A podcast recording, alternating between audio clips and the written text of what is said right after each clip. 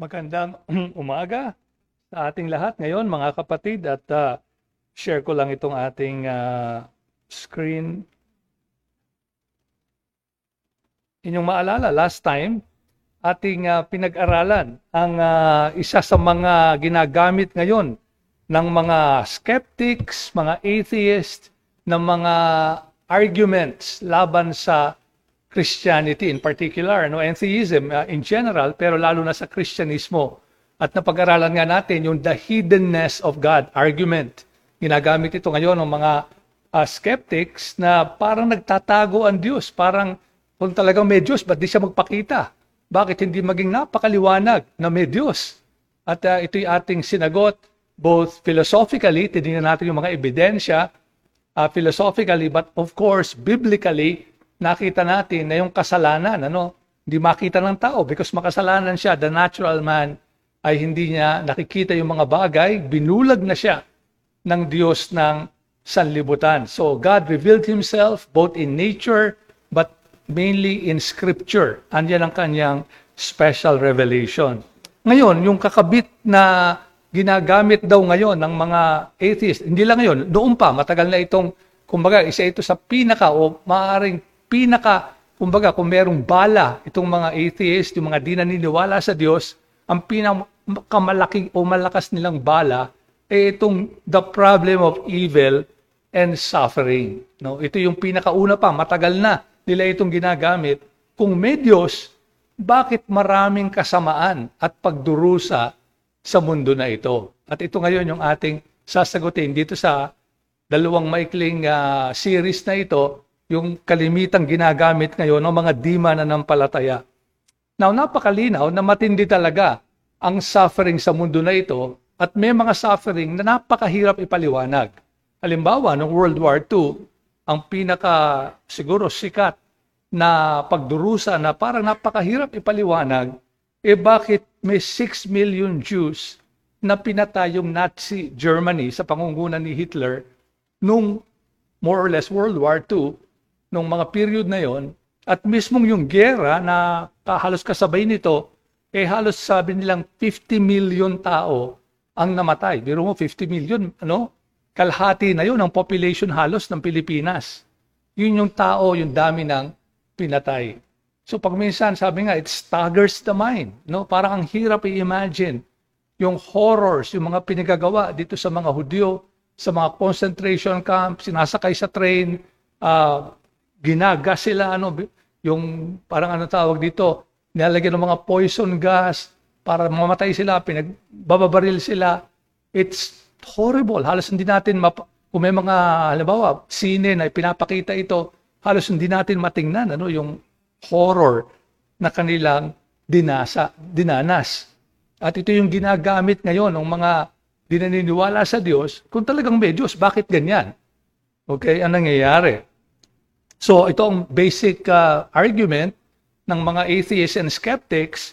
How can a loving, all-knowing, and all-powerful God allow evil and suffering? Kung merong makapangyarihan, all-powerful, kung merong all-loving, omnibenevolent, all-knowing, omniscient God, eh bakit merong kasamaan at evil? At ito na nga yung one of the, if not the most, powerful arguments ng mga skeptics. Now, ito yung kalimitan. Napakatagal na nitong ginagamit nila. Now, aminin natin at the outset that Christianity, yung ating worldview, yung ating pananampalataya, eh hindi natin fully ito masasagot. No, hindi natin ito fully kayang ipaliwanag to the satisfaction of everyone. Okay? So, kailangan aminin natin ito. Pero, ito ang mahalaga nating pansinin, Christianity offers the most satisfying response of all the worldviews. Bagamat hindi natin completely mapapaliwanag to, pero lahat ng mga worldviews, eh problema ito, hindi lang tayo. No, ano man ang worldview o ano man ang pananampalataya ng isang tao, kailangan pa rin niyang ipaliwanag bakit merong evil at kasamaan. And of all the worldviews sa mundo, ay ang pinaka I'm convinced and convicted, walang iba kundi ang ating worldview. In fact, it is a, this problem or so-called question of evil and suffering is in fact a bigger problem for atheism and other worldviews. Mamaya, titingnan natin ito, ano? Okay, so, again, what is the problem? Ano ba yung pinagtatalunan dito, ano? At medyo ilagay natin ito in a form of syllogism, yung kumbaga sa philosophy. Yung first part natin, by the way, kagaya nung ating ginawa sa the problem of the hiddenness of God, ay uunahin natin yung philosophical argument. Kumbaga, parang uh, general revelation or natural theology gagamitin natin muna, and then pupunta tayo sa biblical support, no? So una, tingnan muna natin yung philosophical argument dito, ano? Ito ang argument. Number one, and remember, sa ganitong syllogism, lahat ng mga assumptions or lahat ng mga premises dapat totoo para maging totoo yung conclusion, no? Yan, yan lang yung pinakasimpleng approach. Pag, if we can disprove any of the premises, hindi na valid yung conclusion. Okay, so tingnan natin yung argument dito ng mga atheists. If God is all-powerful, then He can defeat evil. Yes or no? I think very clear yan. No? Kung talagang all-powerful siya, talagang kaya niyang talunin ang kasamaan. If God is all-good, omnibenevolent, then He would defeat evil. Again, who can argue with that? No? Kung talagang mabait ang Diyos, talagang tatalunin niyang evil. Ngayon, sabi ito ngayon ang mabigat. Ang third premise ng mga atheists, but evil is not defeated. No, hindi raw natatalo ngayon ang evil. Nakikita nila, no? Sa palipaligid natin, may kasamaan. So, ang conclusion nila, hence, there is no all-powerful and all-good God. Oh, sorry, all-good God. No, kasi nga may evil pa rin. Eh, samantalang yung first two premises, dapat sana na-defeat yung evil. Pero, may evil pa rin. Okay, so parang airtight, ano? Parang ang, ang, ang sabi nga compelling, ano? Parang sa biglang tingin, oh ano? Bakit uh, may kasamaan pa kung talaga ang Diyos ay mabait at ang Diyos ay makapangyarihan? Pwede pa nating isingit yan yung kanyang omniscience, all-knowing. No, then He would know how to defeat evil, no?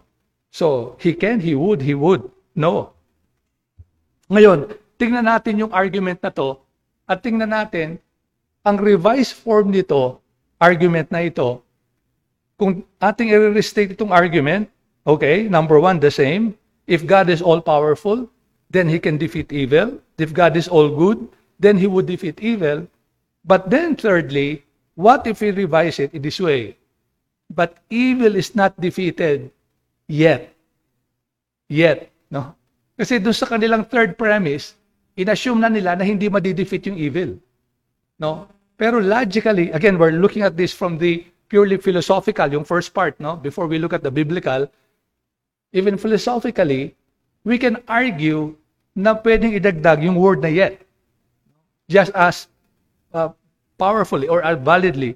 Now, if we add the word yet, then does the conclusion follow? Hence, there is no all-powerful and all-good God? Of course not. No? It doesn't follow. No? Kasi nga, hindi pa nadidefeat eh.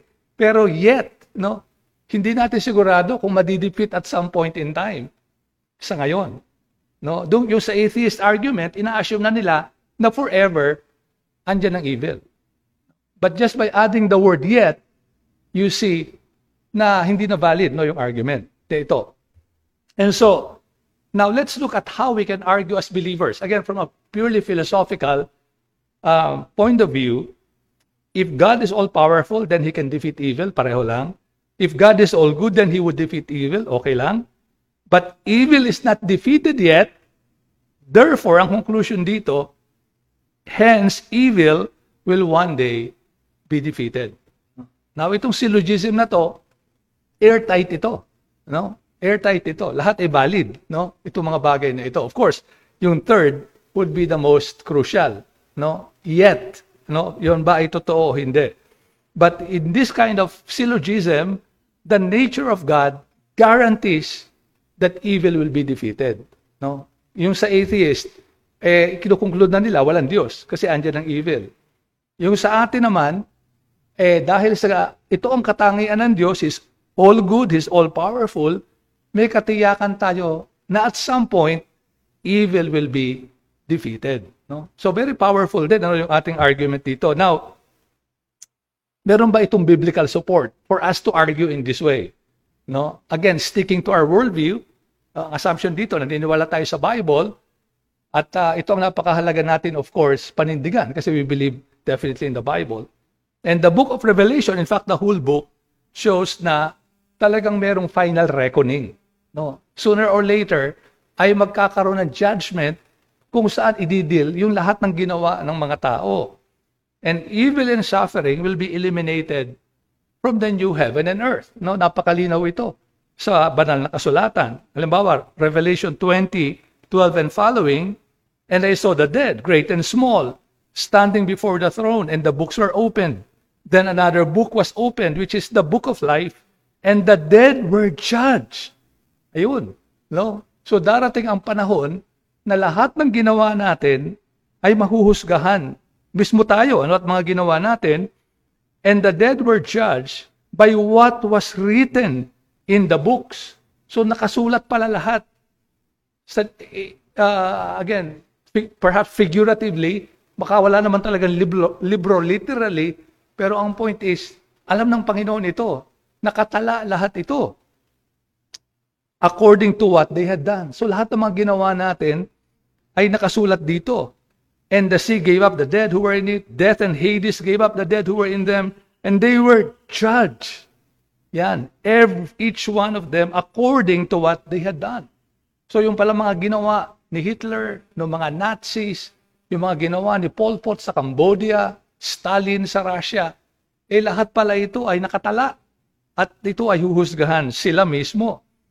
Then they, death and Hades were thrown into the lake of fire. This is the second death, the lake of fire. And if anyone's name was not found written in the book of life, he was thrown in the lake of fire. So, may paghuhusga. No, merong darating na reckoning or pag, uh, pag uh, harap sa Diyos. Revelation twenty-one, three and four. And I heard a loud voice from the throne saying, Behold, the dwelling place of God is with man. He will dwell with them and they will be his people and God himself will be with them as their God. Ito yung new heaven and earth, no? He will wipe away. So ito na, no? Yung question of evil and suffering. He will wipe away every tear from their eyes and death shall be no more. Neither shall there be mourning nor crying nor pain anymore, for the former things have passed away. So yung ating inilagay na yet, evil is not defeated yet, ay ito yung basehan nito sa banal na kasulatan, no?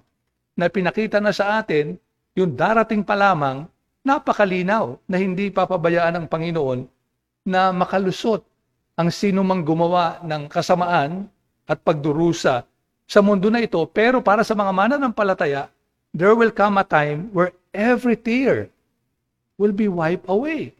Mawawala lahat yung mga pagdurusa natin ngayon. At wala nang pag-iyak, wala ng uh, pagkalungkot. At last, ano lang, weekend, nakita natin yung kalungkutan ano, doon sa pagkawala ni Inay Belen. At talagang malungkot hanggang sa paglilibing, talagang nakita natin ang pag-iyak. So may ganitong masakit na mga pangyayari. Subalit, ang sabi ng banang, banal na kasulatan, ito ay mawawala sa bagong lupa at langit. Okay? So, now, here's another way, again, looking at it just philosophically, you know, based on uh, argument, uh, logical arguments. Here's another proposition. One, God exists. He is omnipotent, omniscient, omnibenevolent, and created the world. Number two, God created a world that now contains evil and had a good reason for doing so. Gumawa ang Panginoon ng mundo ngayon at yung mundo na ito ngayon, nakikita natin may kasamaan. Pero may magandang dahilan kung bakit niya ginawa ito. Therefore, the world contains evil. Kaya may kasamaan ngayon, no? Sa mundo na ito. Pero, pa- pansinin natin, uh, dito pa rin, mapakikita natin, walang logical contradiction. Yun lang ang ating gusto ipakita. Ano? Hindi como may evil in this world, immediately we can conclude walang Diyos. Uh, even philosophically, we can argue very solidly na hindi kontra yung presence ng evil sa uh, sa uh, presence or sa being ng Diyos. Okay, so so yun lang ang ating conclusion dito, ano? Even on the philosophical standpoint, hindi tayo dapat matakot na parang logically may contradiction. Now, we can very logically argue, uh, again, very airtight, we can also give this counter argument from that point of view. Okay, ngayon, tingnan natin. Sabi natin kanina, kung problema ito sa Christian worldview, mas problema ito sa non-Christian worldview. Uh, kaya nga kanina, sa introduction, binanggit na natin, the Christian worldview offers the most satisfying explanation for the presence of evil and suffering. Tignan natin ang isa lang. No? We can also look at pantheism as a worldview, pero tignan lang natin yung naturalism or atheism. Ito kasi yung kalimitang kontra. No, kumokontra sa theism. Obviously, yung kabaliktaran, atheism or naturalism. So sa worldview na ito, gaya ng alam na natin, eh puro material, natural world. Walang spiritual world. No, lahat ng mga nag-i-exist are purely natural. Sabi nga nung famous, uh, uh, I think, scientist and author, Car- Carl Sagan, I think patay na to, no? Namatay na siya recently. The universe is all that is, or ever was, or ever will be. Ito yung famous na sinabi niya, ano? Sa isang parang, I think, uh, film or, or T V Uh, ano, ano, uh, broadcast. The universe is all that is, or ever was, or ever will be. No? So wala na tayong aasahan pa. Kung ano yung nandito ngayon, yun na yung dati, yun yung ngayon, balang araw, yun pa rin. Okay, so ito na yung parang, uh, parang uh, uh, filosofiya o paniniwala nila that nothing exists outside the box. Yung box na yun, yung universe or cosmos. Nothing exists, wala na. Wala nang being outside that box. Kung ano yung naandun sa universe or cosmos, yun na yun. So, walang Diyos. There is no moral standards, therefore. Sa view na ito, kung tutuusin, no? Logically, ano? Pag pinurs- pinurso natin logically, walang moral standards. Many of these people na naniniwala sa atheism consider good and evil to be very subjective. No? Kasi sa, sa tingin nila, kung walang outside the box, yung ating concept of good and evil, ay nanggaling lang yun sa tilamsik ng ating mga chemicals and atoms and molecules sa isip natin, no? Di ba? Yung mga tilamsik-tilamsik na yon, ay doon tayo nagkaroon ng konsepto, supposedly. Bertrand Russell said, his or man's belief are but the outcome of accidental, ayan ang kanilang view, collocation of atoms. Nagkataon lang, no? Tumalsik yung mga atoms and molecules, doon nagtagpo. Kaya sa tingin natin, masamang, halimbawa, pumatay. No? Kaya lang tayo nagkaroon ng ganong concept. Richard Dawkins, ito yung more recent uh, so-called new atheist. There is at bottom no design, no purpose, no evil, no good. Nothing but pitiless indifference. Huwag tayong umaasa sa anumang design or purpose in life. No? Kasamaan, kabutihan, wala yan. Well, there's nothing but pitiless, merciless indifference. So, ang una nating tanong, therefore, kung ganito ang kanilang paniniwala, how do they know some things are evil unless they know what is truly good? No? Ano yung basihan, no, nila? Ano yung standard na kanilang pinagbabasihan? Ba't nila nasabing masama ito o mabuti ito?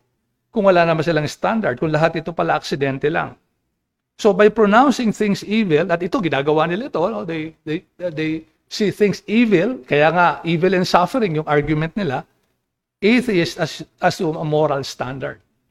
At dito na nga pumapasok yung pag, uh, sabi nga nung isang writer, stealing from God. Kumukuha sila ng mga konsepto na galing sa theism, paniniwala sa Diyos. Kumukuha lang sila ng mga konsepto sa atin para magkaroon sila ng moral standard.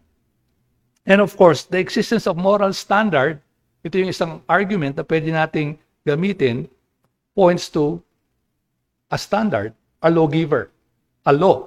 And that is, of course, coming from the lawgiver, God. So, ito yung moral argument na tinatawag when it comes to the existence of God. So, problema rin nila ito. No, paano nila ipapaliwanag? Unang-una, uh, pwede natin sabihin sa kanila, eh, bakit mo nasabing evil ang isang bagay? Or suf- may suffering, ba't mo sinabing masama ito? Saan ang galing yan?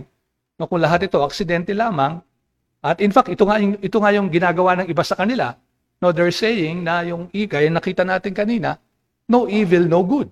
No? Yung mga logical atheist, pag pinurso natin yung worldview nila, ay talagang walang tunay na masama o mabuti.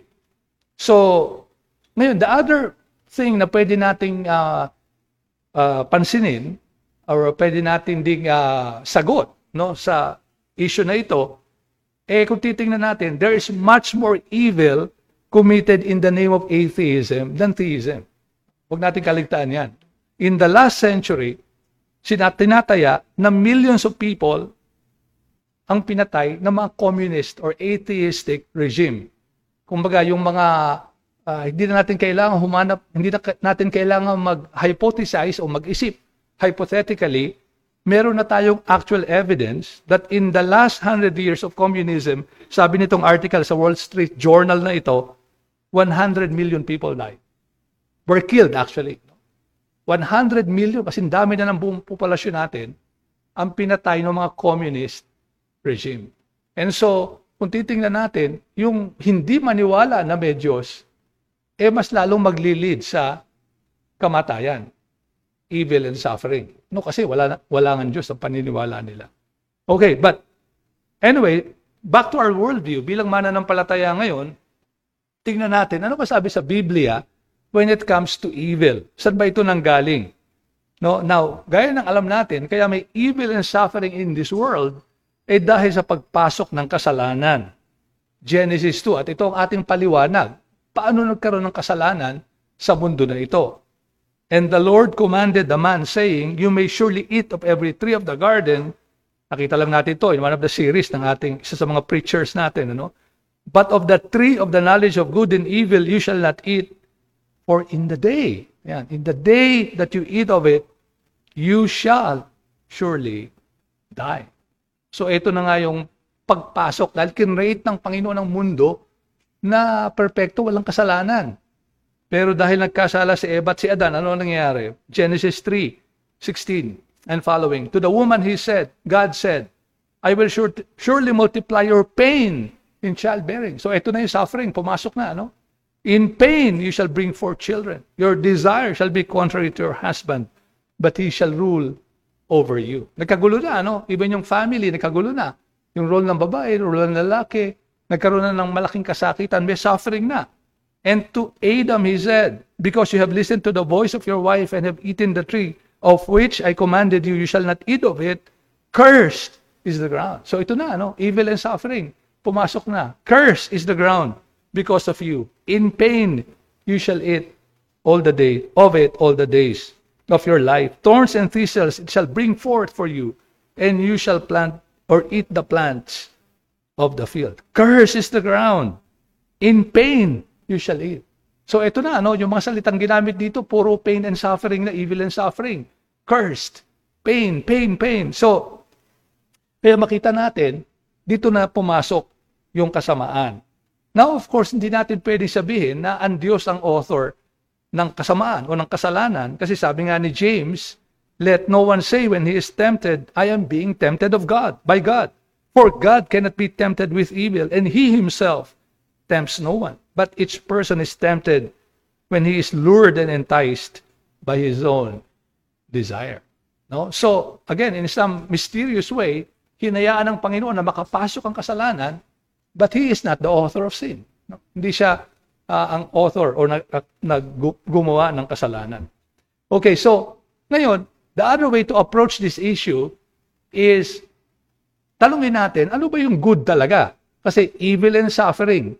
So, now, we tend to think of good as what pleases us and evil as what displeases us. Eh, yun yung kabaligtaran, evil and good, no? Or good. So, kalimitan ito iniisip natin. But real good, sa banal na kasulatan, refers to our eternal good and in fact may involve suffering on earth. No, ito yung kailangan nating uh, maintindihan on the practical side, no, of this issue. Hindi ko mo good, eh, ibig sabihin nun ay nakakatuwa sa atin. No, merong mga good na maaaring sa mundo na ito ay masakit sa atin. Good must be seen in re- relation to the will of God. Yung mga good yung mga mabuting bagay ay dapat tingnan natin sa kalooban ng Diyos. At alam na alam natin ito. And we know that for those who love God, all things work together for good. Ayun. So may evil and suffering, pero lahat daw ng mga bagay ay para sa ating kabubuti. Para kanino? For those who are called according to His purpose. In other words, yung mga tinawag, yung mga mananampalataya, no, yung mga tumugon sa tawag ng Diyos, eh lahat na nangyayari ay sa ikabubuti nila. Pero ano yung ikabubuti na yun? For those whom He foreknew, He also predestined to be, so ito rin yung called according to His purpose, sila rin yun, to be conformed. Ito na yung good na sinasabi dito ni Pablo. To be conformed to the image of His Son, in order that He might be the firstborn among many brothers. So yung foreknowledge and predestination na ito ay para sa makakagaya tayo ng ating Panginoong Jesus. Iyon yung good na yon. So, ito yung kanyang kalooban na makagaya tayo ng ating Panginoong ng ating Panginoong Jesus. At ito nga yung mabuti para sa atin. Ngayon, para marating ito, dito rin sa chapter eight, sinabi rin ni Pablo sa Romans eight eighteen, "For I consider that the sufferings of this present time are not worthy comparing with the glory that is to be revealed to us." So inamin niyang merong suffering. Kinilala niyang mahirap, pati siya nahihirapan sa mga sufferings na ito. Pero ang sabi niya, pag tinimbang natin ito, mas matindi yung kalawalhatian na ating mararanasan. No? Again, andun yung yet. There is evil, no? Yet. Meron pa ngayon. Pero parang dito sinasabi ni Pablo, matatapos din yan. May nag-iintay sa atin na mas masarap na kaluwalhatian. So no matter the evil and suffering we experience in this life, something much better awaits us. No? Baliwala yung lahat ng ating pinagdusahan dito. Yan ang sabi ni Pablo. Pag tinimbang natin, no, eh napakabigat ng kaluwalhatian, napakagaan ng suffering. Kahit ngayon, parang hindi natin kaagad-agad makita ito. Okay, now the other way to approach the problem of evil and suffering, not only to realize what the good is, uh, but at the same time also to understand or to realize na ang ating understanding is lim- limited. Limitado ang pagkaunawa natin. Hindi natin alam lahat ng nangyayari sa mundo at mangyayari sa mundo. So, how can we know that nothing good can can come out of evil and suffering? No? Paano natin malalaman na walang mabuting magiging resulta ang nangyayaring kasamaan even sa mundo ngayon, no? J- just by that uh, by, by the limitation of our understanding. For example, yung isang bata natuturukan, no? Takot na takuturukan, no? In fact, naranasan ko ito, no? Nung elementary student ako pa rin, I think grade two pa lang ako noon, eh magtuturo ka na ba- vaccination, no? Eh sa takot ko sa turo, kasi ito yung papaturo ko, kasama ko si inay. At talagang halos magkandaiyak ako, tuturukan. For the first time, mag-isa ako. Natuturukan. No? And hanggang ngayon, hindi ko maisip kung paano lang, nakapila kami lahat, tuturukan kami. Hindi ko maisip hanggang ngayon kung bakit hindi ako naturukan. Ano? Talagang nak- nakatakas ako. Ano? Kasi ayoko talaga, sa takot ko doon sa, sa sakit ng turok na yon.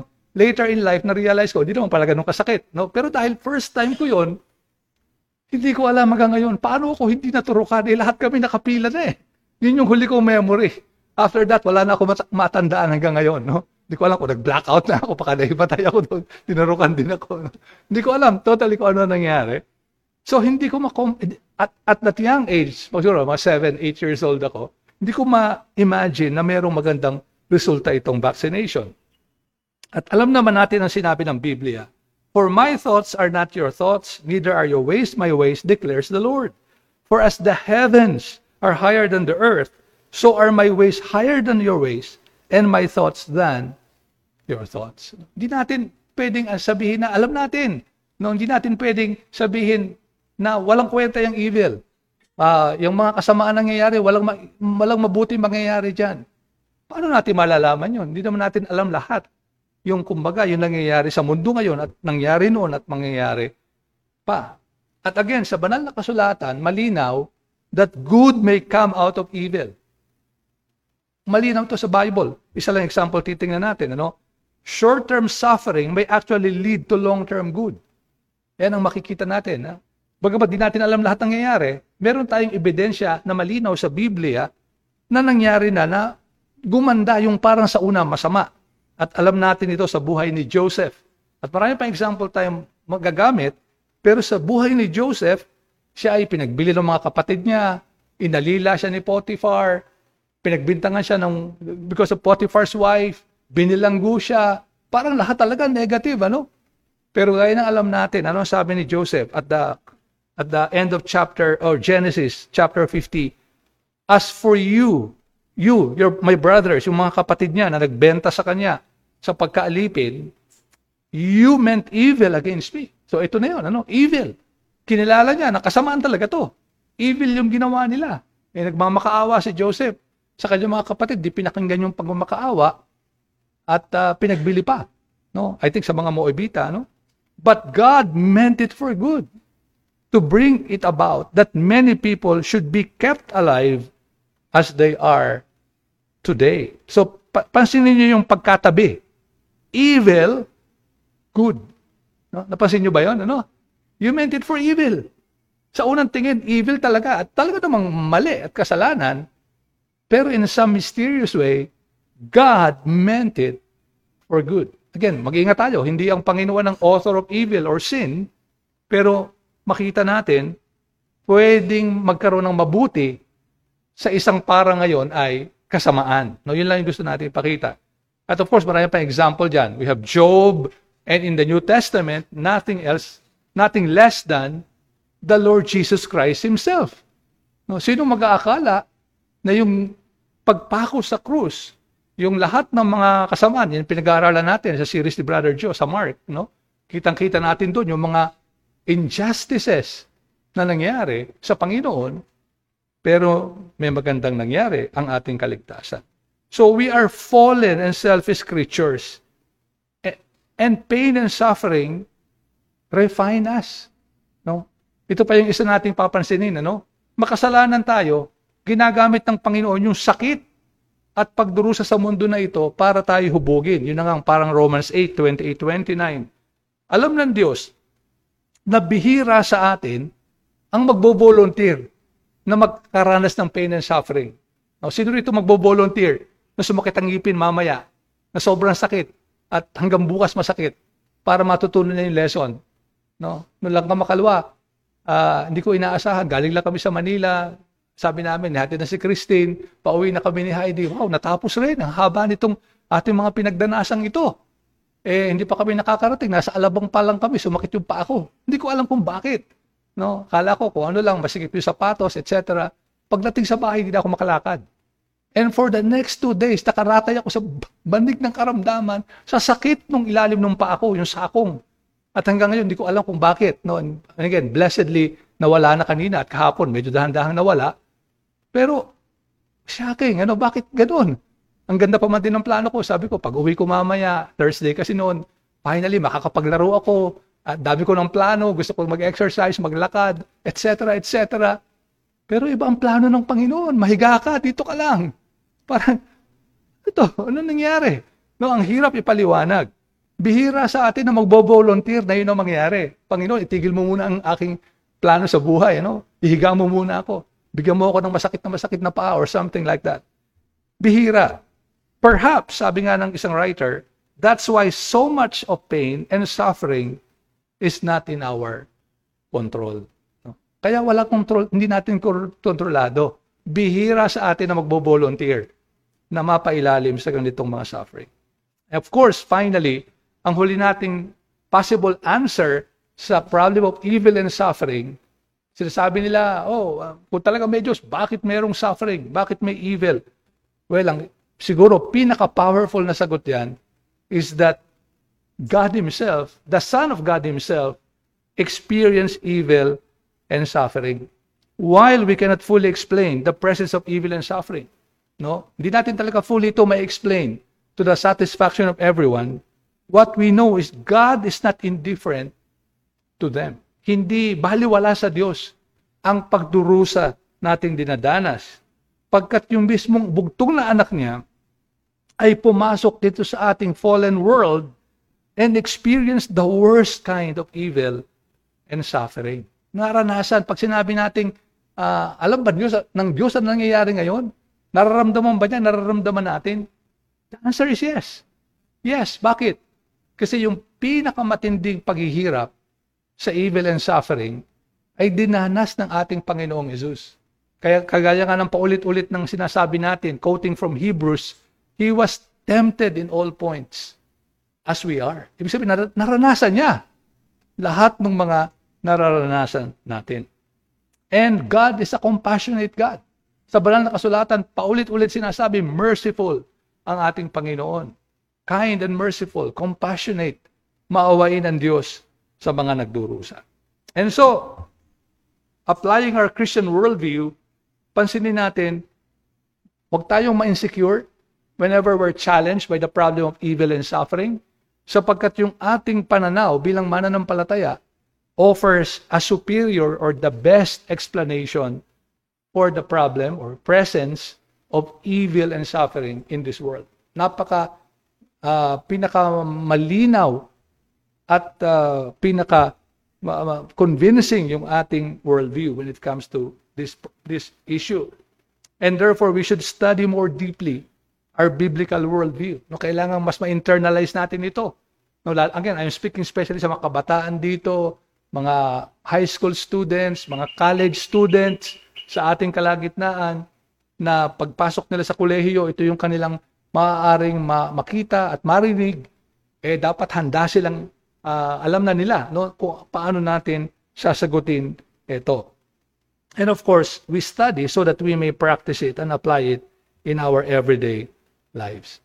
Okay, so in summary, nakita natin, the presence of evil and suffering does not mean, no, there is no God. There is no logical, philosophical, and of course, much more biblical reason kung bakit tayo ay, o kung bakit contrad- may contradiction yung presence of evil and suffering with the existence of a loving, all-knowing, all-powerful God. We can be assured, no, kahit sa natin tignang anggulo, whether philosophically, biblically, solid ang ating pinagbabasihan, ang ating pananampalataya.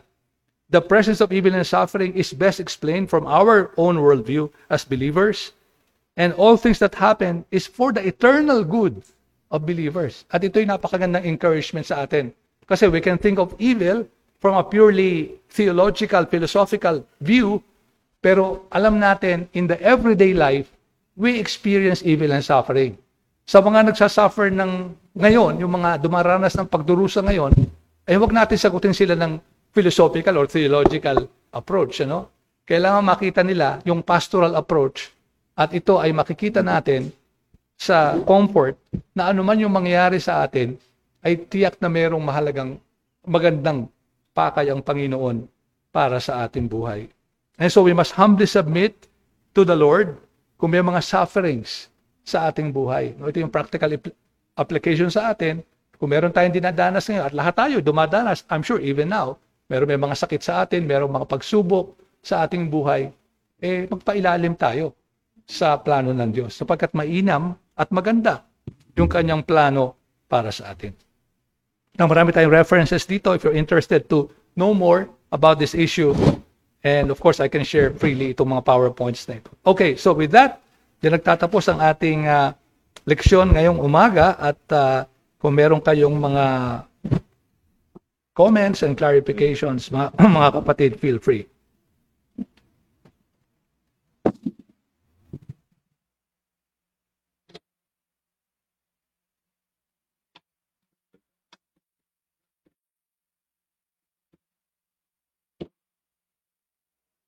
Sorry.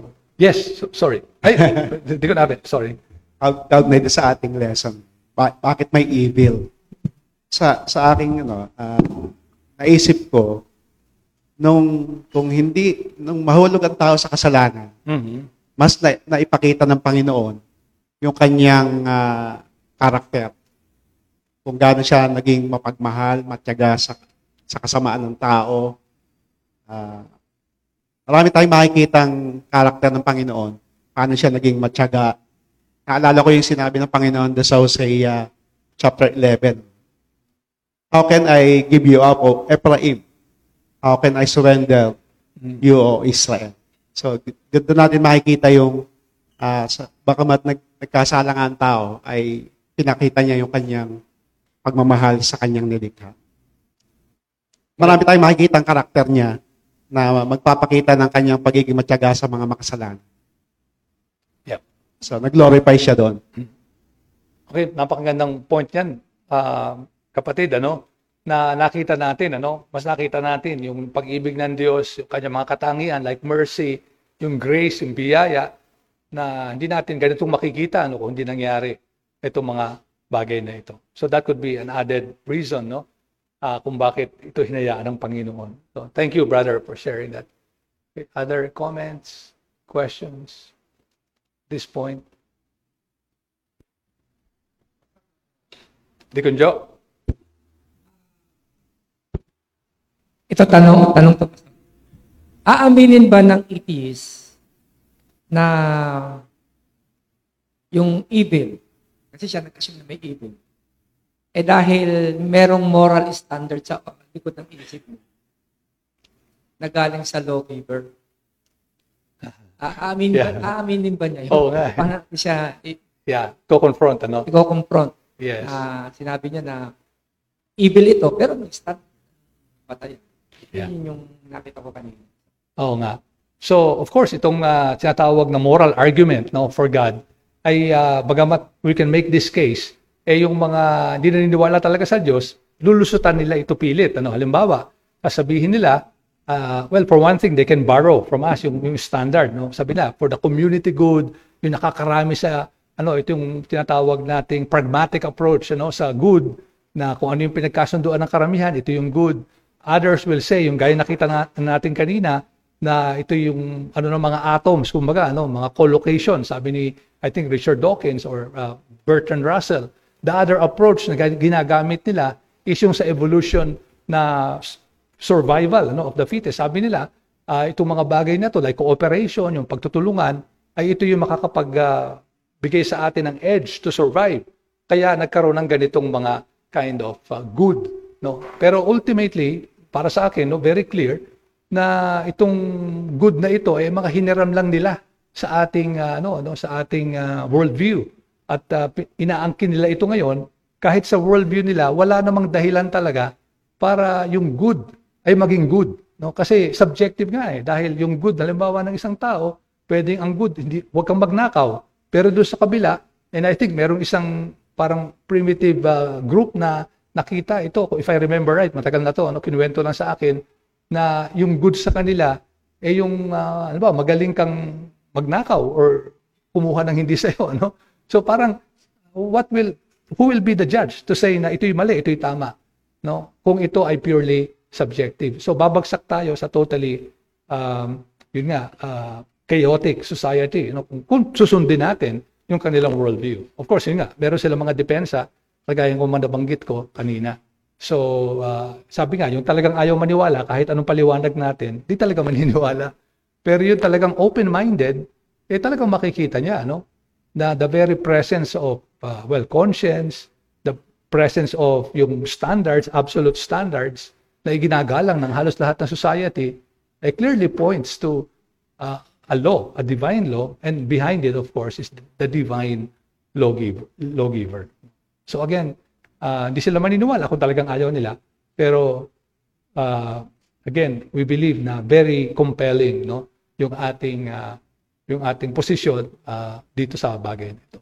Okay, other comments, other thoughts on this uh, issue of evil and suffering? No, talk, talk.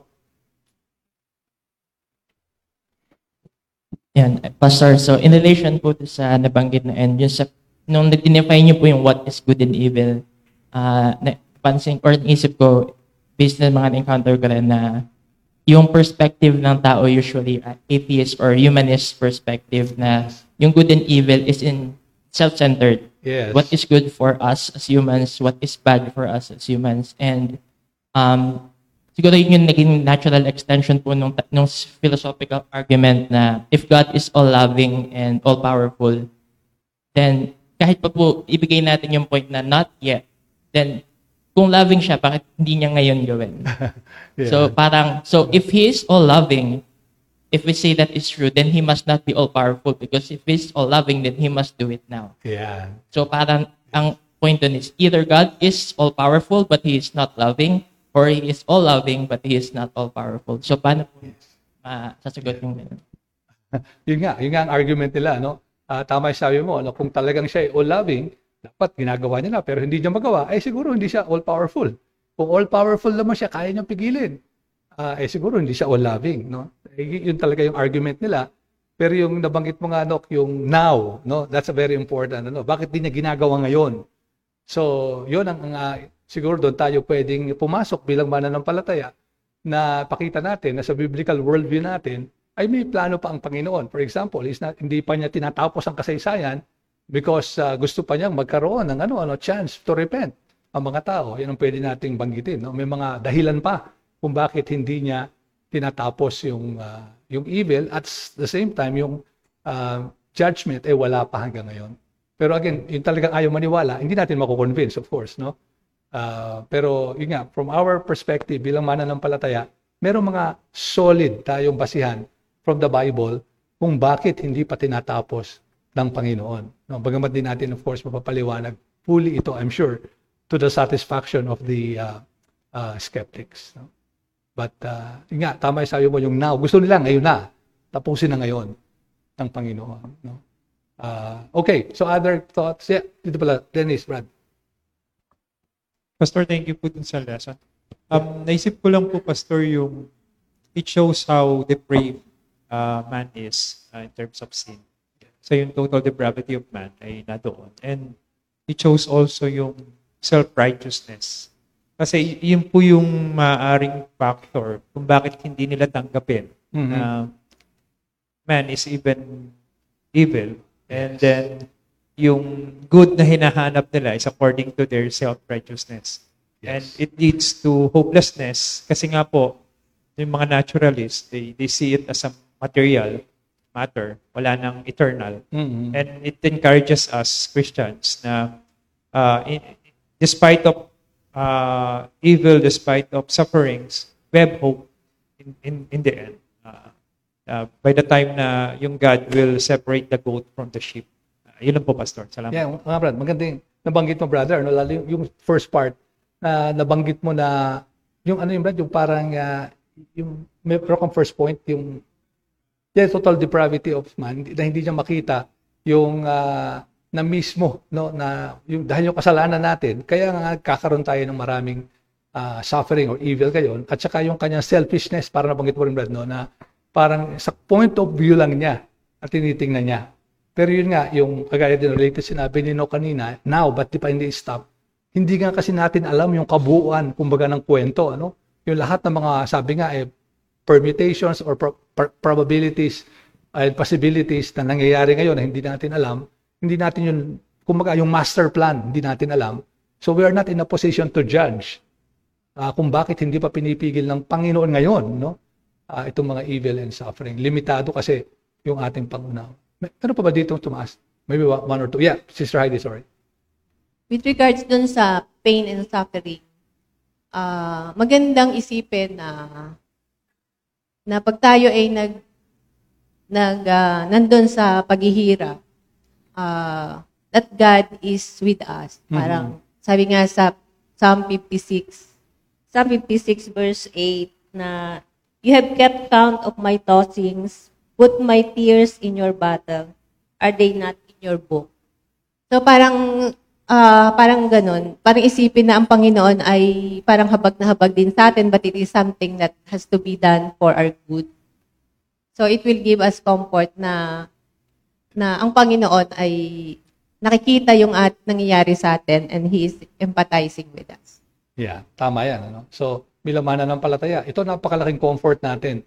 Isipin natin kung naandun tayo sa worldview, halimbawa ng naturalist, humanist, or atheist, napakawalang comfort ng buhay, ano? Wala tayong inaasahan, no? Uh, lahat pala ito aksidente lang, at uh, walang nag-iintay sa atin even after this life, no? So napaka lamig ko, no, nung, and comfortless. Okay, isa na lang, halos ten o'clock na, sorry, we're just uh, running out of time. Kung meron pa ng One or, yeah, Sister Mel lang, last. Parang sa, ano yun, hindi ko masyadong ma-explain. Uh, yung sa Hebrews, yung no chastening is pleasant yeah, for the yes. present. Mm-hmm. Pero may karugtong yun na parang huwag namang ipagbawalang bahala kung, yeah. kung meron nakakaranas ng suffering. Mm-hmm. So, parang kung may suffering, pwedeng parang i-diagnose din natin yung sarili natin kung may kasalanan ba o wala naman. Pero nandun yung assurance na it is really for our own good. At hindi dahil, siguro sa iba, yung, yung general concept kasi na yung reward for being good yes. at saka punishment for sin. Yun yung nagiging dahilan din. Yan, tama. No? Kasi meron mga suffering na sabi nating self-inflicted. No? Dahil nagkasala tayo, hindi tayo nag uh, hindi tayo nag-ingat. Eh, nagkaroon tayo ng parang suffering. Kitang-kita natin yung direct link. Meron namang mga suffering na hindi natin makita. No? Parang wala talagang tayong kitang nagkasala tayo, pero pinarusahan tayo ng Panginoon. Like, uh, or parang nagsasuffer tayo. At uh, ito nga halimbawa, yung nangyari kay Job, nangyari kay uh, Joseph. No? Parang hindi may paliwanag. Meron namang, kagaya nung kay David, nung magkasala kay, siya kay Bathsheba and Uriah, ay talagang nagdana siya no? ng napakaraming mga evil, uh, suffering din and pain sa kanyang buhay. Isa nga ritong issue na related dito yung yung uh, mental stress halimbawa or depression na nararanasan natin and um, incidentally start God willing starting next month March yung Bible class natin will, will center on the issue of depression. No, ito yung ating isi-series uh, kasi mukhang napakahalaga topic ito lalo sa mga kabataan ngayon mukhang very common maraming na nararanasan to and therefore something na dapat din natin tingnan. This is one of the sufferings na nararanasan ngayon sa ating uh, sa ating uh, lipunan. And so with that, mga kapatid, ating wakasan ng ating pag-aaral. Pasalamat tayo sa Panginoon. Manalangin tayo. Our Heavenly Father, we thank you so much na bagamat din namin fully may paliwanag ang lahat ng specific uh, evil and suffering na aming nararanasan o naobserbahan. Subalit alam namin, Panginoon, you're a sovereign God, you're in control. Alam niyo lahat ng nangyayari at kayo nga po ay makapangyarihan at mapag-ibig na Diyos. At kami nakatitiyak na sa malaot sa madali ay uh, tatapusin niyo ang mga paghihirap na ito at mga kasamaan na nangyayari sa mundo. And uh, as believers in the Lord Jesus Christ, mararanasan namin ang uh, inyong pag-ibig at biyaya in, in uh, a much, much, uh, uh, in a much higher uh, way and, and manner na kagaya nararanasan namin ngayon pag dumating na ang bagong langit at lupa. Nawa, tulungan niyo kami na magtiwala at umasa sa inyong mga salita at pangakong ito sa pangalan po lamang ng aming Panginoong Jesus. Amen.